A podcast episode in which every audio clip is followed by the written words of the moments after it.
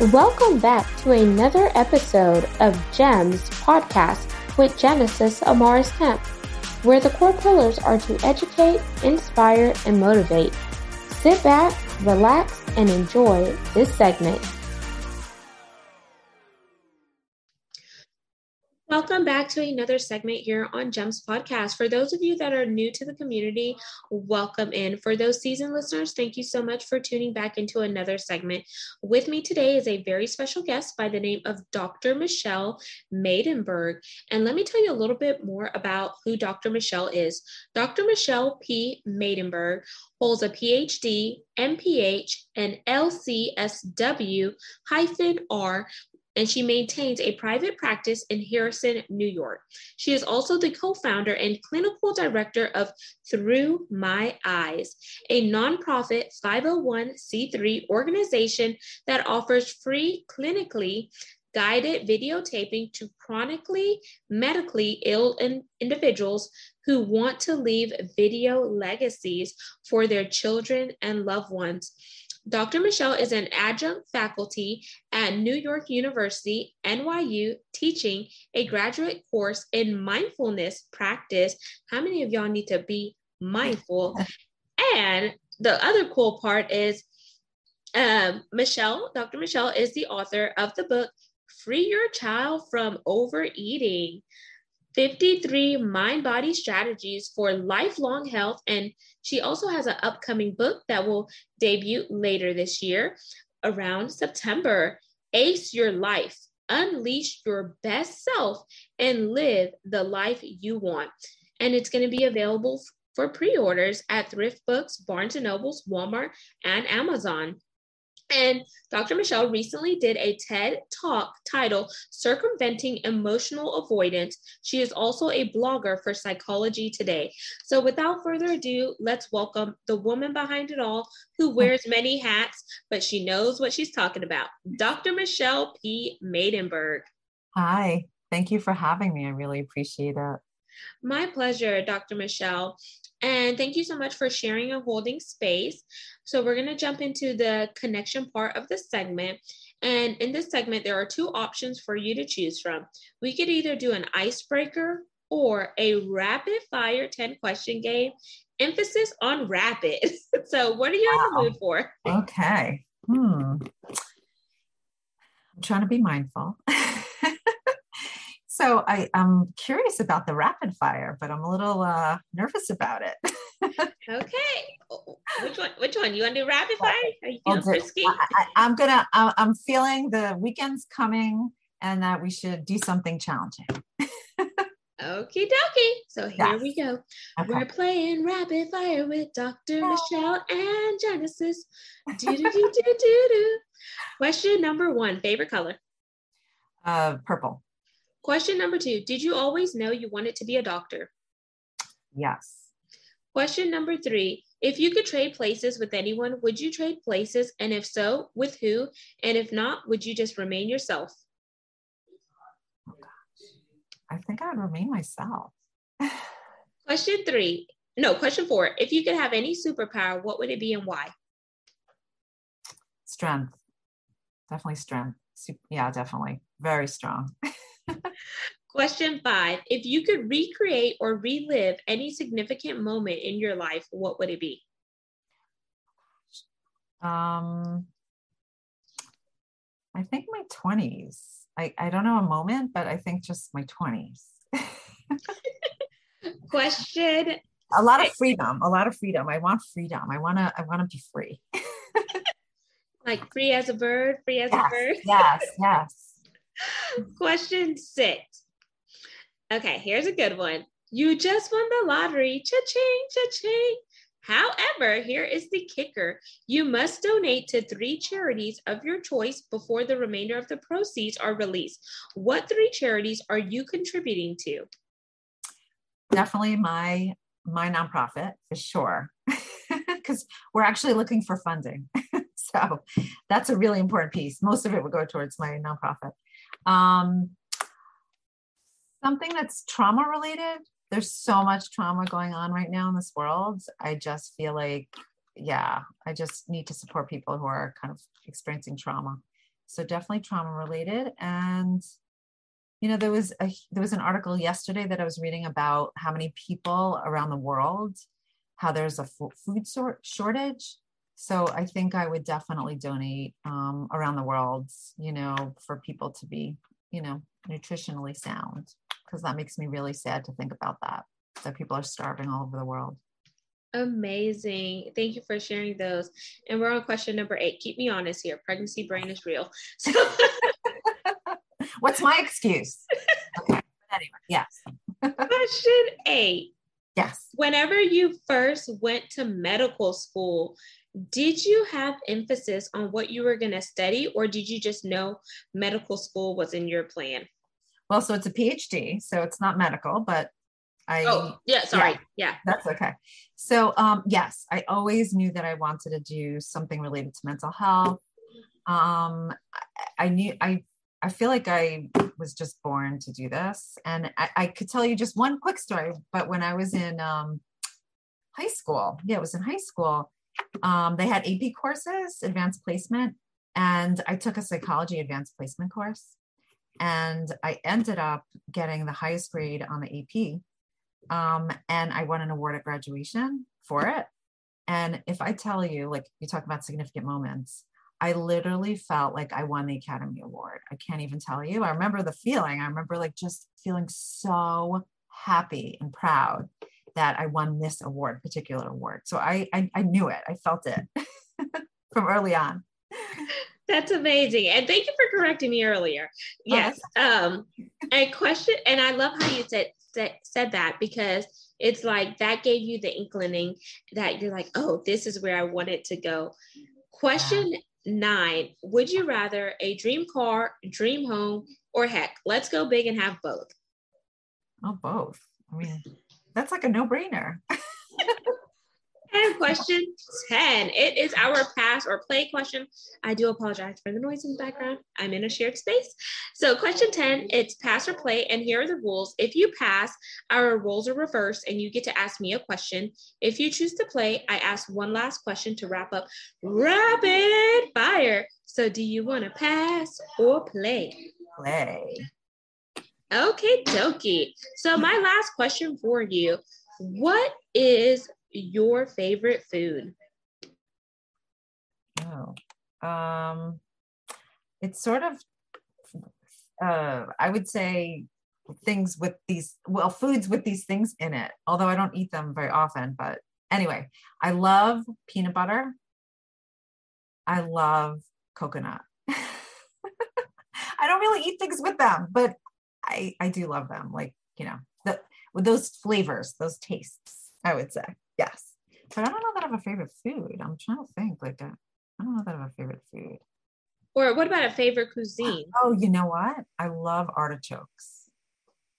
I really love artichokes. Maybe that's it. Yeah. Okay. I'll I'll stick to artichokes. Amazing. Well, thank you for playing rapid fire. So that concludes our connection part of the segment. Um, audience, I hope you got to learn a little bit more about Dr. Michelle. Now we're going to dive into the work that she's currently doing.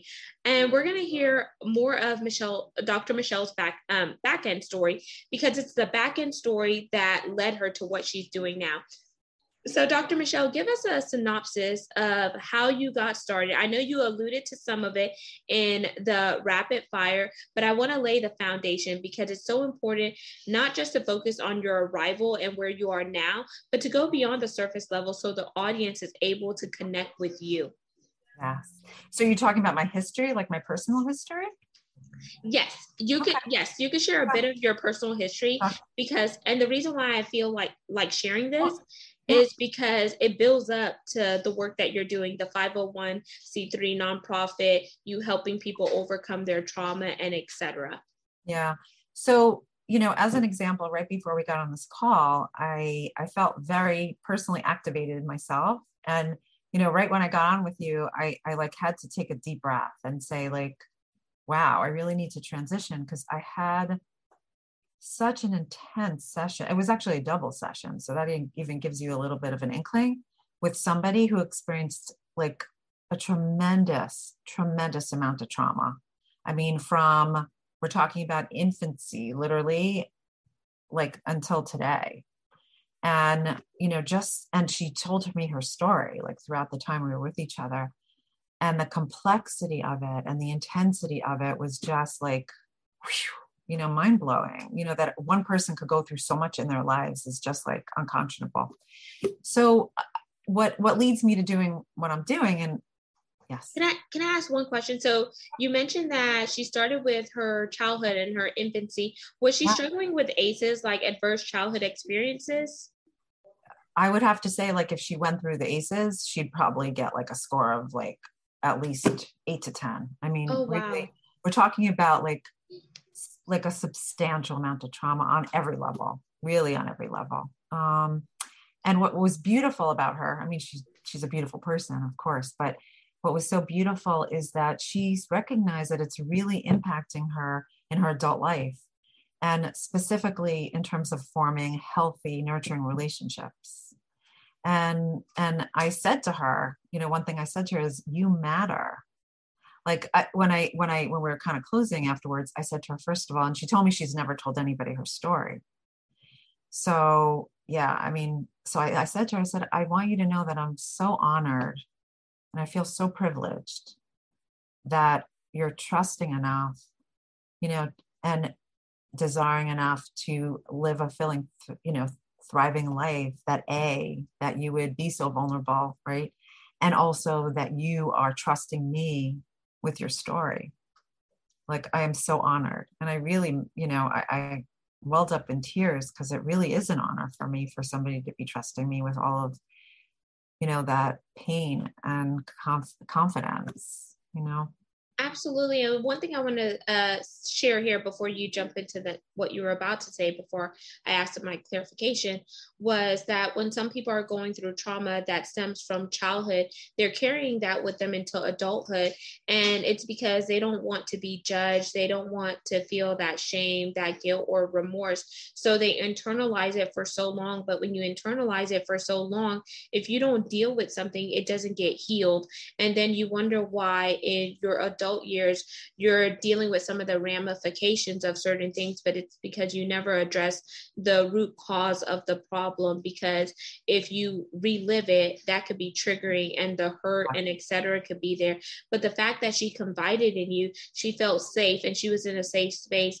But I also want to let the audience know that sharing your story is not a sign of weakness, it's a sign of strength because then you're going through a pruning process and a purging process because you're letting go of some of that toxicity that is stemmed from mentally, physically, emotionally, and spiritually in order for you to feel free and be liberated. So I know you're you're a doctor. I'm definitely not a doctor, but um, I definitely wanted to just put that out there and let me know if that is accurate or inaccurate. Yeah, and I, I think just to piggyback what you said, which is really critical, trauma gets really kind of if if it gets integrated and it gets fused with our neural networks. Okay, so the way we walk, talk, and really, you know, function in our world is with this information. And the information, unfortunately, right? Because think about it, you're getting it kind of transmitted through all different age. So you're at a different place developmentally too. So the way that you're processing it is very different than how you would process it as an adult, right?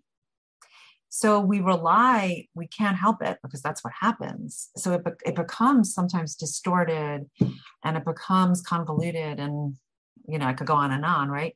And it does get also, unfortunately, it gets stuck, you know, in our senses. So we could have very visceral reactions in our nervous system right?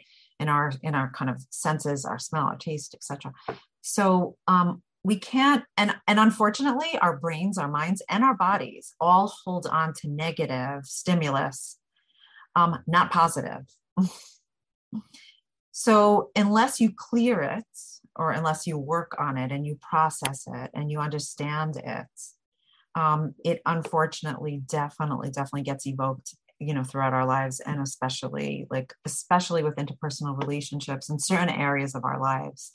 It affects our confidence how we see the world you know how we function in you know in the world um, and i could go on and on I love that. And I'm glad you piggybacked off of that because I just wanted to kind of share from the outside looking in what I've what I've seen and what I've experienced, and then have you who has actually studied in it um, either validate what I said or you know add more value to it to just show the audience from an educational standpoint, but also as an eye opener because they may be going through something similar, but they may not feel like they have that right person to talk to about mm-hmm. it. So I, I love that you brought that point up. So I'm going to mm-hmm. let you dive dive back in because you were un, unraveling uh, more of your journey.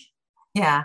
So the one point that I wanted to bring up with this particular person and why it was so profoundly sad, and then I'll kind of wrap around back to myself, is you know she talked about having such um, difficult relationships with her formative caretakers, her parents, right, because of you know certain issues with them, and then she finally found somebody in her life who she really trusted and um, allowed herself to be vulnerable. And then she was abused you know and taken advantage by that person. Um, and it goes on and on right? So um, you know which was really profoundly sad so the point that i'm making is that you know the trauma and the abuse and whatever it is and not everybody obviously experiences that you know but i also want to say that we all experience trauma to some extent there's little t's and there's big t's. Okay. And we have ruptures in our life. We do. We all have ruptures to different extent, different levels, but it's important to really recognize that within ourselves that there are challenges, you know, that we all experience. And that's why I say that um, anyone could use therapy or could use guidance, support, you know, because we all have these ruptures. So going back to myself, I unfortunately have intergenerational trauma um, from my, stemming from my grandparents. All four of my grandparents were Holocaust survivors. Yeah, and they were all um, talk about trauma, but most of their families, all four of them, were murdered. Um, you know, in um, in Europe, Czechoslovakia specifically, but so they came to this country, you know, with literally the shirts on their back and having no family and no foundation, um, and had to really reinvent themselves. And you could imagine, okay, and they were they were in their late teens. Um, you can imagine how that could have impacted them. Um, and it unfortunately then carried on to my parents and etc. You were going to say something, yes. Wow. Um, that is a profound part because sometimes people don't focus on the intergenerational trauma and look at the family lineage to trace back what are some of the root causes and have these root causes and underlying problems been persistent that we've never dealt with that subliminally end up getting passed on because whatever you don't address gets dismissed or it doesn't show up until later on in life. And then you're wondering why your child is acting a certain way. Why is this person behaving this way or etc but no one sat down to have these open honest dialogue conversations because when you go through trauma who wants to relive that hurt? Let's be real real here. And trauma is going to look different for everybody. And like you mentioned intergenerational trauma is going to look different than emotional trauma or the trauma of losing a loved one that is close to you that spirals you down this grief journey or maybe even um, racism. Racism is very traumatic. There's so many different layers and elements to trauma but i like that you brought up intergenerational trauma because then you're you're it's like a tree and the tree has the roots. And in order for that tree to really be grounded the roots have to you know go deep and until somebody is willing to go below the surface level and uncover those things that have been compiled on for years and years then are we truly healing as a family unit as an individual or even i'll even say as a society as mm-hmm. as a whole mm-hmm. Absolutely. And it gets passed down from generation to generation. And it's interesting you, you mentioned racism because I was thinking about that as I was talking too, because, you know, one thing that I hear, and it's, which is so unfortunate, um, but, you know, and I hear this also even when people talk about the Holocaust, you know, and, and just can't people get over it? It happened so many years ago. Like, can't we just move on from it? Like, it's not our fault that that happened. We we didn't do it. It was our kind of forefathers or whatever. No, no, that's not how it works. You know, like we can't get over these things, and it gets the, the trauma, the remnants of the trauma gets passed on from generation to generation. I could tell you, third generation from my grandparents, right? It's so clear to me it's so clear to me how it got passed down to my parents and then got passed down to me. And I am doing my darndest that it does not get passed down to my own children. You know, but I could tell you that I see it in other parts of my family where it has passed down, like all the way down the lineage, and it's at risk for getting passed down even further. And I see that all the time. So we can't just forget. That's the point. Trauma leaves scars we can't just forget. It doesn't work that way. So, from your experience and working in the field that you work in, how can we help to help people to hold um, themselves accountable and those who are close to them on really talking about the traumas in a way that is um, conducive, not in a way that is, you know, judgmental or pointing the blame or shame or guilt or any other forms of emotions that they may tie to it. Because you said you're doing your darnest but i think it each starts with us as an individual working on ways that we could be a solution and bridge the gap because if you leave it up to somebody else, nothing may get done because we've all heard the sentiment, like you said, oh, that happened so long ago or whatnot. But whenever you hear those statements, they could be re triggering and it could show as if you are dismissing what someone is saying. And it's very relevant to that individual because it's experience that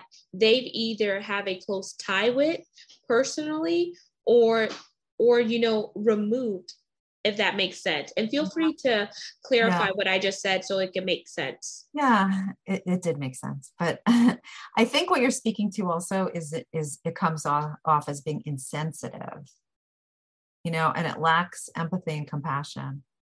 And, you know, whether if you think about it just logically, when we're hurt or when we feel pain, all we want as a person in a society is to be validated and to be heard and to be understood. So when that doesn't happen, there's a lot of anger and frustration and sadness and disappointment, and I could go on and on and on, right? Um, and that that actually, if anything, takes away from the healing. It really does. So I think I think you know forging, like you said, those kind of relationships where you're able to be like affirming and validating is like so so so critical. Um, I, I'm trying to think if there was a second part, you know, to your question. Um, did I respond to that? No, no, yes, you did, Dr. Michelle. You responded to it. I know because I wanted to put the context there, but then I also put a question in there as well. Yeah.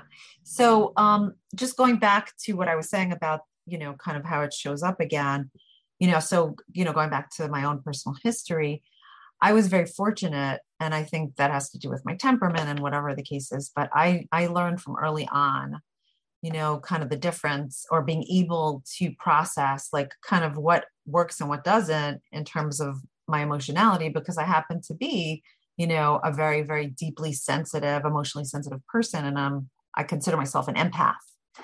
Um, so you know, I naturally had that intuitively. I was lucky and fortunate. I consider myself fortunate in that way. Not everybody's like that. So, you know, I'll just give you an example. My brother, who, you know, we're 13 months apart, but he he tends to be, I think, um, and he might argue with this, but he tends to be a little bit, I think, more cut off from his emotions, you know, or I could look within my family in general. Like everybody kind of reacts differently and emotionally differently right? Some people are a lot more kind of in touch, and some people, you know, and again, I part of the TED talk that I did is circumventing emotional avoidance is we are wired and socialized to avoid our negative emotions. And we are constantly, constantly in a position where we do that. Now, the person who I brought up before, the thing that shows up for her, and this is kind of an example of how trauma impacts us, is she had very spotty memories of certain parts in her life. And it was very obvious from the spottiness that she would literally disassociate or cut off her feelings in order to survive. It was a survival mechanism, it was a coping skill. And again, we could judge it in whatever the case is, but she needed that to survive. Um, and then she talks about now in her relationships that when she feels threatened or something's not working for her, she'll just cut relationships off. This is a good point you brought up because you could see this in marriages. Can you hear me now? Yes, yes. This is a good point that you brought up because we often see this sometimes in marriages whenever there is a disagreement and versus talking about it from a adult standpoint where each person gets a chance to speak and be heard one person will shut down and they shut down because they don't want to deal with deal with this situation kind of like with a person who is going through trauma. They're going to shut it down or they're going to block it off block it out because they're trying to be in their fight or flight mode. And in order to you know just survive in order to just survive it's best if they just kind of put it on the back burner or they put it so far back they that they can't even remember what happened. And then whenever well, our, our, bodies do that. Like it's our natural instinct. You know our bodies are kind of wired that way. You know we're always in survival mode mm-hmm. right? And our bodies do all different kinds of things to secure our safety. Now when i say safety right it's safety because sometimes we really do need the safety and sometimes we don't and even when we don't, we still use those some, same coping mechanisms. Mm. So instead of like working it through with somebody that she has a relationship with, she would be more apt to just cut it off. Right. Because in her, again, in her script, in her narrative, uh, it never works out. People aren't trustworthy, right? Etc. That's her narrative. So she kind of takes that along with her in her future relationships. So we have to be, we just have to be careful that, you know, what our particular narratives are too, in, in terms of how we're entering the world. Yes. So question here, a follow-up question. So how do you get that individual to see what their narrative is so we could begin to debug it and descript it so they could learn when certain things are showing up that they need to switch gears or switch their paradigm so they so they're not just in that survival mode but then we get them in that mode where they're thriving. Yeah. So for me the way that i work with people and again it's not only with trauma it's you know people have all different kinds of things that they come to see me for um, so what I do, it's it's really kind of a multi-systemic, I'm gonna say, um, approach because I'm working with the minds, which is really critical, obviously. Um, we can't believe everything we think. You know, our mind again goes to a place of always trying to secure comfort and safety. Okay, so you know, I, I write. There's a whole chapter in my book about this. Um, and then what ends up happening right? So so it's it's really really getting a psychoeducation about your mind and how your mind works okay? The second part of it also is understanding how our body works okay? So there's a new type of um it's not so new in like 1990s but uh it's it's really getting more i would say more familiar with clinical practice you know which is called polyvagal theory which works directly on our nervous systems and I've been doing a lot of work around that lately. Um, but how our nervous systems are wired, like, do we go into that kind of um, ventral vagal space, which is kind of connection, you know, do we go into, right, the, you know, the sympathetic space where, like you said, it's like the fight or flight, or do we go to the dorsal vagal, which is like shut down and disconnect, right? Um, and we do, we weave in and out of those states. Uh, but how do we get back into our ventral vagal? How do we get to that state of like connection, which is really hard when we're activated in a really profound way, whether it's with anxiety or whatever. Um, so I really teach people, I teach people how to act in a mindful way, how to process feelings, how to be in their bodies, right? Understand when they're being triggered, right? How that's impacting them, how it may impact their behavior, what their core values are, how to act in a mindful way, keeping their core values in mind, right? So there's a lot of work that we do to help them really come to a place where they're being their best self and living the life they want. Um, because many people walk around in a fog. with a lack of self-awareness with a lack of you know they're living in their subconscious or unconscious and they're really not in their presence awareness so it takes and we don't even realize when we slip into that by the way because 95% of the time we're in our we're actually not in conscious awareness okay we kind of again we go on autopilot um, so like if you're driving to the grocery store or you're doing something, you're not thinking about what you're doing. You're doing what you do every day. It's like rote. Okay. So could you imagine our mind is constantly slipping into that subconscious place. So we have to really work intentionally on being kind of in conscious awareness. And that takes a lot of commitment and a lot of effort and a lot of work. You know, that could lead to a very, very, very fulfilling place if you're willing to be invested in it. Yeah. And sometimes it, it is hard to like change whenever you're so stuck in the routine and whenever you begin to change i've heard mm-hmm. other people that came on the podcast that said you know your your body wants to retreat back to the same way of doing things because yeah. it's been stuck in that paradigm for so long that mm-hmm. it's uncomfortable and what feels comfortable to you is that place of complacency because it's your safe haven place but the minute that you try to do something that is different than that mm-hmm. it's like these limiting thoughts, these beliefs, or sometimes people um, have even talked about the imposter syndrome will start to creep in and tell you, you can't do that. Why are you, why do you think that you're capable? And you'll hear these you know this negative chatter in your head and then you begin to question yourself or doubt yourself when if you would just stay focused and look at what's in front of you and kind of like just I would I like the way I say it is I tell my ego like there's negative Nancy is a negative ego and positive Pat, Patty is a positive ego. I was like, okay, if na- negative Nancy is talking that day, I tell her negative Nancy sit down and shut up because positive oh. Patty is here and she has oh. something to say. So it's like kind of checking your thoughts in a sense. But if someone is not aware of that, they may not do that. So then they're stuck in the rat race or the rut longer than expected unless they go seek out the help of a professional that can help them unpack certain things. Yes. Yeah, exactly. Exactly. And like I said, anybody could use that help.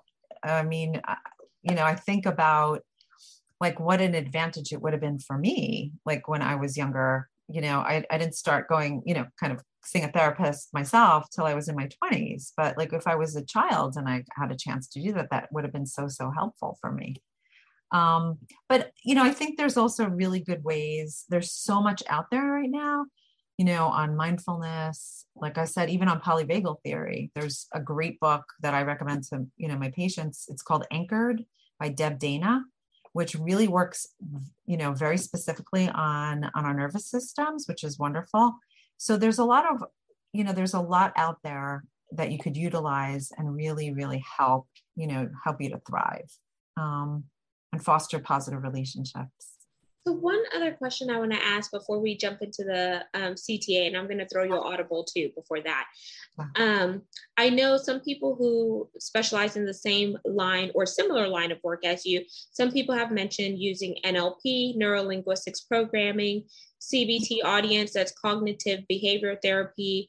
I've heard people talk about hypnosis, not the woo woo kind, guys, but another way that you could use hypnosis as a mod- modality to help, you know, people uncover some blockages and overcome those traumas and stuff like that. Do you factor any of that into the practice and the work that you're doing, Dr. Michelle? Yeah, so I use, I have advanced training in CBT, which is cognitive behavioral therapy, um, acceptance and commitment therapy, which is called ACT, which is wonderful work. It's kind of a mindfulness based CBT. Um, I also do EMDR, which is eye movement desensitization reprocessing, which, if you notice back here, there's like a light bar. So I use that in my practice as well. Um, I'm doing a lot of, I do a lot of mindfulness work, um, mindfulness based work, and I teach a mindfulness practice class, a graduate class at NYU. So I teach practitioners how to use it in their practice, which is really wonderful work. And then um, I do a lot of also, like I said, the polyvagal theory, which is Stephen Porges's work, um, which is really working directly on our nervous systems that gets activated, you know, when we're in those kind of states. So it's a combo. It's really a combination. It depends on everybody has different needs. So it really, I use a kind of a smattering of those depending on, on an individual's needs. Perfect. And thank you for clarifying that. And now I'm throwing you an audible. Is there anything else that I didn't ask you that you want to state that would add value to the conversation before we jump into the CTA, the call to action part? Mm, I don't think so. I think you've got it all covered. Amazing. Well, let's jump into the call to action, Dr. Michelle what is your call to action for the audience once they just heard this segment? I know we covered a lot of material in a short period of time, but mm-hmm. I also wanted to make sure that it was educational where they're thinking about it and we get those neurons firing. So they'll be like, oh, maybe I need to look into that. Oh, I didn't think about that, or etc. Because what good is putting out content if we're not holding them accountable where they're actually applying what they heard and learned? Yes. So, uh, in terms of a call to action, um, I, you know, I think, like I said, I think it's really, really important that, um, you know, everybody really takes time to challenge themselves um, and do do what's maybe uncomfortable. So I do want to say that a lot of the work that I'm also focusing on right now, you know, which is kind of the acronyms of my book, ACE, which is acceptance, compassion, and empowerment so one of the things that I have to that I find that has been you know so challenging and I know it's challenging for myself as well is self-love and self-compassion. Um and you know the reason why we thrive, the reason why we engage in self-care, the reason why we are our best selves is because we really love ourselves and we really see ourselves as somebody who matters. And I can't say that enough. And when I say that to people, when I, even when I'm talking to somebody and I, I look at them, right at the end of I, I do guided meditations on YouTube, and I always end off my guided meditation with, "I believe in you wholeheartedly and unconditionally." That's like my little tag. But I I could tell you, like people, I've heard people say to me, oh, it feels a little uncomfortable when you say that, like that you believe in me, like you do, you know, right? like what expectations do you have? Like, or right, or or if, or if I say you matter, I said, you, you know, even when I was talking to that person that I told you, I said to her, I go, you've decided that you matter, you know, and like just even I'm saying it now and I actually feel it in my body when I say that like how empowering that is to really feel on a deep, fundamental level that you matter. So I think there has to be so much more work out there cultivating this like self love and self compassion. You know, um, th- there was somebody just last week that was telling me that she had a t shirt that said, um, I love myself. And which I love, by the way if I saw somebody wearing that, I'd be like, you are cool. You know, um, I wear t-shirts that say warrior and like stuff like that, but I love myself. Like, how cool. And she said that, that like she's, people were giving her looks. like, how could you wear a t-shirt like that? What are you of yourself? Who, who do you think you are? But I'm like, no, everybody should be, everybody should be wearing a t-shirt like that. I want to see that freaking t-shirt on everyone. and I want them to like I want them to stand proud when they wear that t-shirt. That's what I want to see. I want to see a society and a culture that advocates self-love. And I have yet to see that. And it really makes me sad, I have to tell you. It, it's also because society has programmed us not to be so full of ourselves or conceited or arrogant or whatnot. So I'm sure whenever they were looking, people are like, side eyeing her or like, who does she think she is? Like, does she think that she's snarky or whatever the comments may be? Instead of celebrating say, I'm so glad that you love yourself and you know who you are and you know your worth. That's and that's where the empowerment comes in. But for someone who's thinking with a negative paradigm or is thinking thinking, they're like, oh man, she's full of herself, or she's boastful, or she's pride, or whatever. But that's the way that society has conditioned us over time and then we end up walking into that. And then then we start making those preconceived judgments and notions and etc none of us are perfect. We've all been there where we have judged someone but when we've learned right from wrong we're able to do better. If you know better you do better. And unless you have these these type of real raw coffee chat style conversations we're not pushing the needle forward. And that's why i do my show the way that i do. I don't edit it. It's unscripted. And you could tell the audience this like we didn't talk uh, before like to plan this out because i want people to really submerge themselves in this conversation and grab the meat and potatoes and then apply it. Yes. And you said your ace um is part of your book and it stands again for acceptance, compassion, and empowerment. And empowerment. So, yes. And and the the I mean why I'm so proud of it, I have to tell you, is that it, it's it's kind of separated into parts. So the first chapter really talks about our thinking, which is what I shared with you. Our, the second chapter is all about our values and how to assess our values, which is very critical. And then it's split into three parts acceptance, compassion, empowerment. So the first part of each chapter talks about what gets in the way of us cultivating those things, which is just as critical as learning how to cultivate it. And then the second part of the chapter talks about how to cultivate it, like what you can do proactively to cultivate it. Thank you for sharing that and breaking it down because I think it's going to be value added. So, Dr. Michelle, pl- please plug your website and let the audience know where you primarily hang out on social media. And. I will have all this linked in the show notes. Thank you. Thank you so much. So, my website is my name. It's um, michellemaidenberg.com, which is two L's, Michelle, and Maidenberg is M A I D E N B E R G. Um, you can find a lot of information. All of my Psychology Today blogs are on there, you know, all my social media. Um, and then, of course, I would love for you to buy my book that's coming out September 20th, which is very exciting. Um, I just look so forward to like really birthing it, which you could relate to, um, because I just I see the transformation, you know, that it I see the transformation that it makes and really, really helps improve people's lives. And I really want to share that with the world so badly because I want everybody to benefit. Like that is such a strong conviction of mine, you know, advocacy, you know, both for health, mental health, and well being. So I, I'm excited about that.